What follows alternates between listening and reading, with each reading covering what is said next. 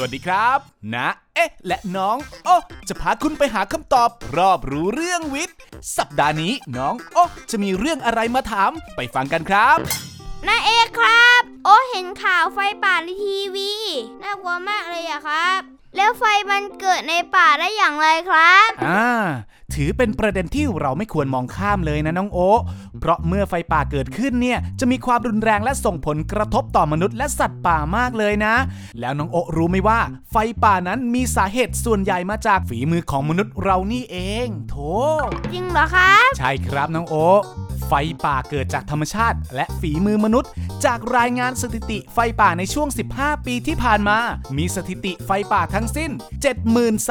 73,630 ครั้งเลยนะ พบว่ามีไฟป่าที่เกิดขึ้นจากธรรมชาติอย่างฟ้าผ่าเนี่ย เพียงแค่ 4 ครั้งเท่านั้น ส่วนที่เหลือเนี่ยเกิดจากฝีมือของมนุษย์นี่แหละ โดยมาจากหาของป่าจุดไฟเพื่อส่องทาง หรือรมควันไล่พึ่ง เผาไร่เพื่อกำจัดวัชพืชแล้วลุกลามเข้าป่า จุดไฟด้วยความคึกขนอง อืมาเศร้ามากเลยครับ โอ้สวนสารสัตว์ป่ามากเลยอะครับ อืม ใช่แล้วครับน้องโอ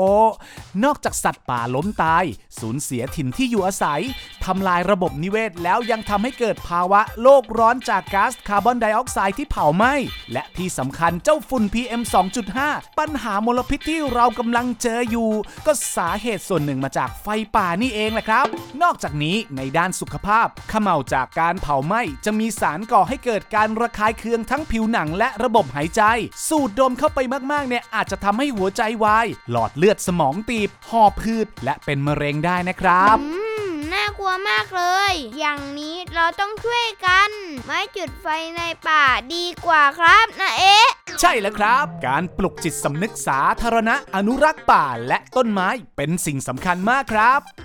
ติดตาม เอ๊ะ ยังไงนะ สงสัยต้องสืบก่อนจะเงิบได้ตามช่องทางแฟนเพจ NSM Thailand หรือรับฟังได้ทาง YouTube NSM Thailand และ SoundCloud Podcast Station The Cube ทุกวันพุธเวลาเที่ยงตรงครับ เอ๊ะ ยังไงนะซีซั่น